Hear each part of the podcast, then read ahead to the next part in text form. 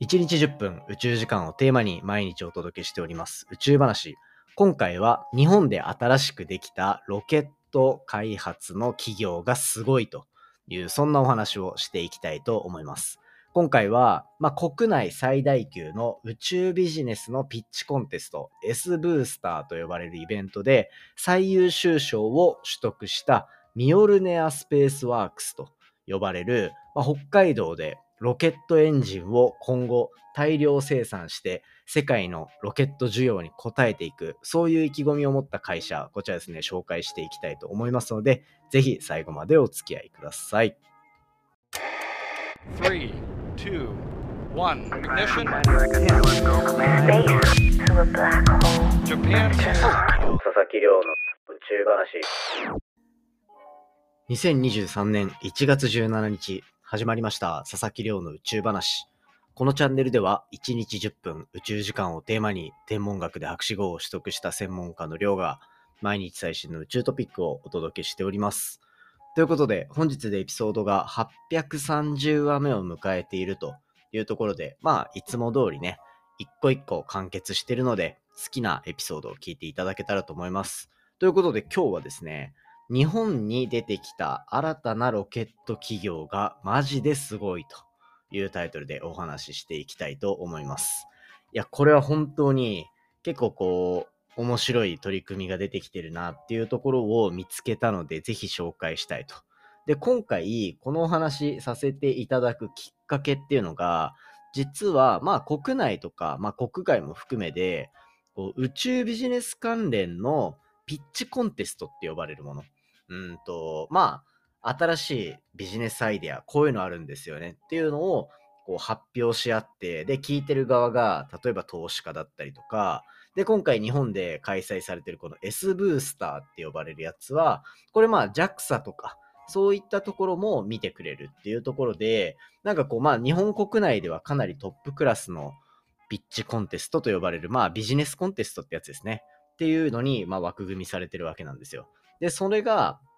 こう、年明ける前、2022年の12月の15日っていうのに開催されていて、で、そこでこう、最優秀賞とかが決まったんですよ。で、その最優秀賞に選ばれた会社っていうのが、これがね、面白いんですよね。これもうロケットのエンジンを大量生産しようっていう会社なんですけど、まあこれ社名が、読みづらいですよね。ミオルネアスペースワークスっていうところで、多分北海道でこう立ち上がってるロケット企業になっているのかな。ミオルネアスペースワークスっていうところで、ここがこう JAXA もこう開催側に入っている S ブースターっていう、まあ、ビジネスコンテストで優勝したと。最優秀賞を取得したっていうところで、じゃあ、一体どんな取り組みなのかっていうところですね。こちらをまあ紹介していこうというところになってます。で、これ、ロケットの打ち上げとかっていうところに対する課題感からこうプレゼンの時に話してて面白いなと思っていて、そもそもピンとこなくないですか？なんかロケット打ち上げにどんな課題ありますかって言われて、いくら宇宙話をこう毎日聞いてくれてるみんなでもちょっとピンとこないんじゃないかなと思うんですよね。そんな中で、まあロケット打ち上げの課題、これはもうめちゃめちゃシンプルでした。足りないっていう。めっちゃ足りないらしいんですよ。もうロケットを打ち上げる。で、じゃあ、この間こう H3 ロケットっていう日本の新たな大型ロケットの話させてもらったと思うんですけど、この H3 ロケットとかの話の時に言ったみたいに、じゃあロケットって何のためにあるのかっていうと、これは宇宙空間に何か物を持っていきたいっていう時の輸送手段ですよね。つまり、持っていきたいものがあるっていう需要に対して、ロケットっていう供給があるからこそ宇宙開発ができるっていうことなんですよ。まあ、基本的になんかこうシンプルに考えて、需要と供給っていうところのバランスってめちゃめちゃ大事じゃないですか。そんな中で、もうロケットの供給が足りてなさすぎるっていう課題が出てくるらしいんですね。これどんどん需要っていうのは今後上がっていっていて、こう宇宙開発のこうペースが上がっていくにつれて、例えば年間3300機とか、3500機とか、そういったぐらいのレベルで、こう人工衛星を打ち上げたいっていう需要がガーって上がってくるんですよね。ただ、それに対して、ロケットが足りないと。年間、今のペースで、こう輸送手段っていうのが開発されていっても、ロケット、そのロケットで打ち上げられる人工衛星の個数って、まあ、わずか500個ぐらいらしいんですよ。つまり、これから需要がどんどん上がっていく人工衛星の打ち上げ需要に対して、まあ、大体3000ぐらい足りないらしいんですよね。3000個ぐらい需要が追いつかなくて打ち上げられないっていう状況が出てきそうっていうところで、今回この最優秀賞を取得したミオルネアスペース、なってるな。ミオルネア、ミオルネアスペースワークスっていうところは、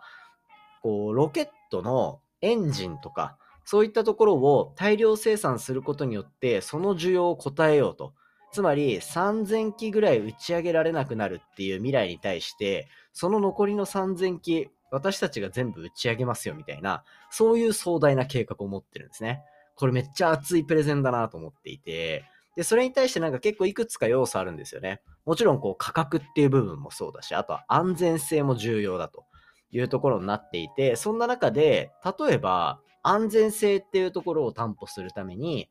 燃料に工夫を加える。何をするかっていうと、例えば、こう、液体の燃料っていうのを使うっていう話で、こう、液体の酸素と液体の水素っていうところを、こう、ガッと燃やして、燃料を、こう、推進力を得ていくっていうのが、実はこう、今のロケットエンジンの、なんか従来のこう、モデルだったりするんですよ。それに対して、この水素っていうのが、ちょっとでも火花が散るとか、ちょっと火がついちゃっただけで、大爆発を起こすっていうところで、まあなんかロケットが爆発してる姿って、何度か見たことあると思うんですよね。そういったことを簡単に引き起こしてしまうのが、この液体酸素と特に液体水素を一緒に使うっていうところ。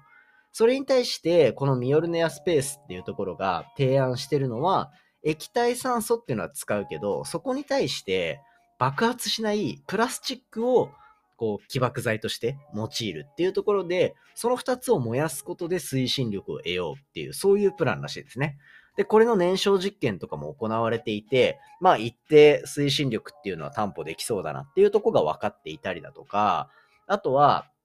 こう、今までのロケットの販売ってめちゃめちゃ時間かかったらしいんですよ。特にこう、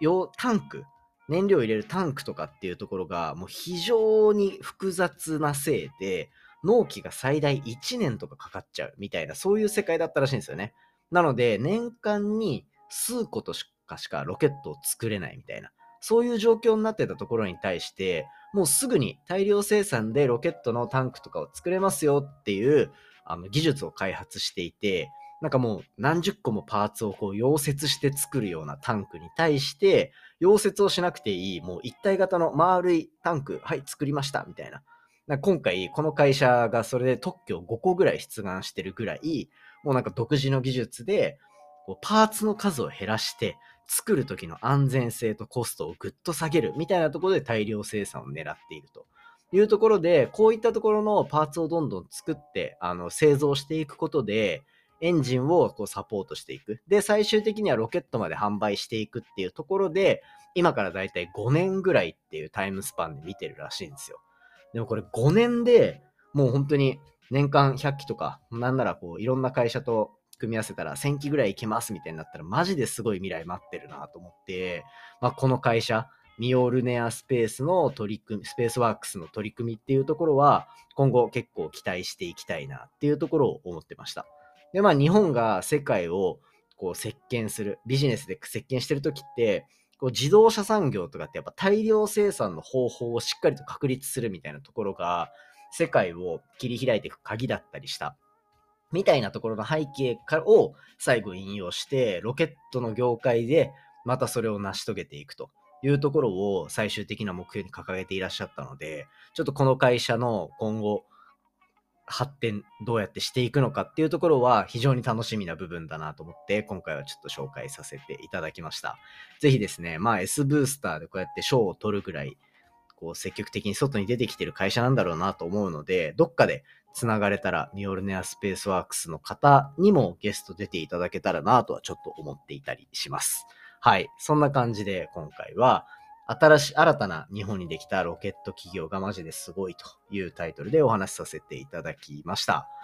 ということでね、簡単に近況報告しておこうかなと思うんですけど、まあ、プレゼント企画結構いろんな方に申し込んでいただけて嬉しいなっていうのありつつですね、ちょっとやっぱ最近気持ちがそわそわしてる部分がありまして、何かっていうと、あの、ジャパンポッドキャストアワード。まあ去年、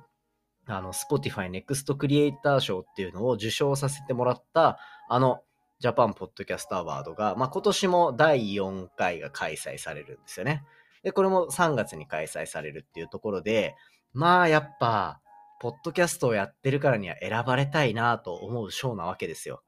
で、そんな中で、今週の金曜日だったかな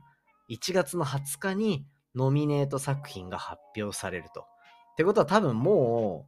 う、もうきっと決まってるんですよね、ノミネート作品。でもあとは発表するだけみたいな状況になってると思うと、マジでそわそわするなって。いや、やっぱり、毎日毎日更新してたら、そりゃ選ばれたいなって思うわけなんですよ。こう対象っていうところのパンチ力っていうのはどうなのかなって ね、あの別にネガティブになってるわけじゃなくて、なんかそういうチャンネルでもないかなって個人的には思ってるんですけど、そこ以外で言うと、例えばもうね、もう、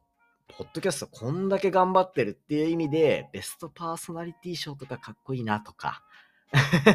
ね、あとは、あの、一番やっぱ狙っていきたいなと思うのは、ベストナレッジ賞っていうとこなわけですよね。やっぱり、学習コンテンツ、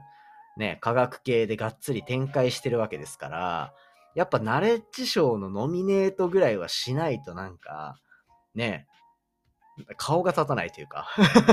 とか言って全然何にも引っかかんない可能性もあるんですけど、いやー、どっか引っかかってくれないかなって本気で思ってるんですよね。ここはでも本当にもう運みたいなところもありますし、こう審査員の方の目に留まるか止まらないかっていうところも全然あると思うので、まあ、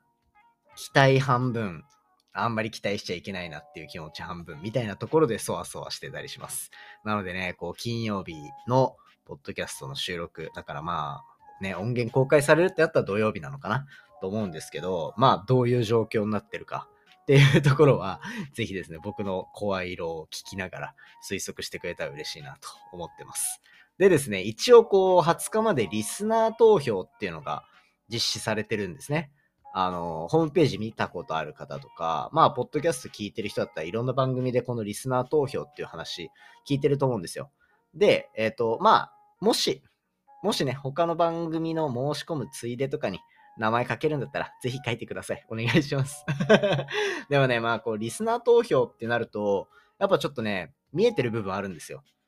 ここじゃないな、戦うところって、みたいな。ね、わかりますかね？これは、あの、まあ、前、結構数字とかをちゃんと見てると、なんとなくわかるんですけど、あの、ここじゃないんですよね。だから、みんなの手もあんまり煩わせたくないと。ただ、ゼロ票だと悲しいなっていうところもあるんで なので、まあちょっとね、あの、やってくれたら嬉しいなっていうところを思っていたりします。とにかくまあ今週末、いろいろ発表あると思うので、ぜひみんなでワクワク楽しみにして一緒に喜べたら嬉しいなと思っております。そんな感じで今日は以上にしていきたいと思います。今回の話も面白いなと思ったら、お手元の Spotify アプリでフォロー、そしてフォローボタンの下にある星マークのついたこうボタンをですね、ポチッと押していただくとレビューできますので、ぜひ星5つけていただけたら嬉しいです。番組の感想や宇宙に関する質問については、Twitter のハッシュタグ宇宙話、または Spotify の Q&A コーナーからじゃんじゃんお寄せいただけたら嬉しいです。それじゃあまたお会いしましょう。さようなら。